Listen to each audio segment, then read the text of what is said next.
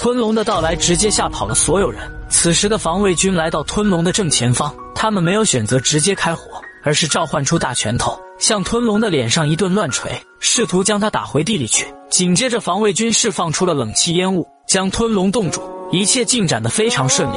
可这时，武装军队赶了过来，二话不说就向吞龙发起攻击。原本快休眠的吞龙再一次被惊醒，吞龙面对这些小苍蝇非常的愤怒，于是果断吐出火焰。不仅没有打爆，反而让自己陷入到了苦战。顿时，吞龙被击倒在地。吞龙倒下的同时，一股烟雾从吞龙体内冒出，紧接着一个小巴尔塔星人飞出体外。巴尔塔来到地面上，直接让自己最大化。面对飞机的扫荡，巴尔塔星人直接打出光线进行销毁。紧接着，巴尔塔使用移形换影，消失在众人的眼前。随后，武装军队来到了武藏看见高斯的地方，他们没有看到高斯，就把这些责任全部怪在武藏的头上。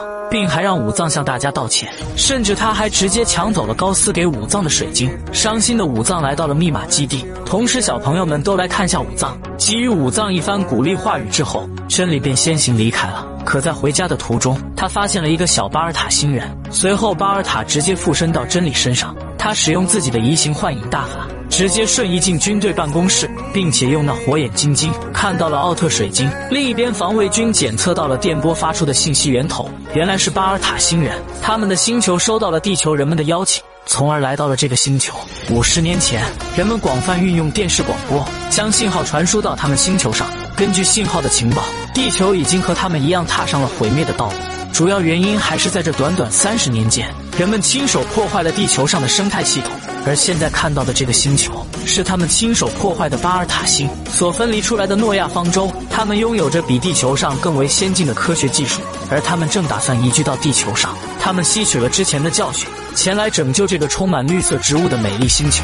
此时听到这番话语的防卫军立马不同意，他们派出无数的飞船前去阻止巴尔塔星人。可在巴尔塔星人眼里，这些只不过是一群小苍蝇罢了。一瞬间就团灭了整个飞机军队。此时的巴尔塔星人来到了地球的上空，防卫军也派出了自己的飞船。防卫军没有果断攻击，而是掏出自己的大喇叭弹奏了起来。人们试图让巴尔塔星人安顺起来。在人们的不断努力下，巴尔塔星人慢慢闭上了眼睛，呼呼大睡了起来。但不巧的是，这个家伙命令飞机向巴尔塔星人发起攻击，飞机顿时向巴尔塔星人射出无数炮弹。被惊扰的巴尔塔星人立马苏醒。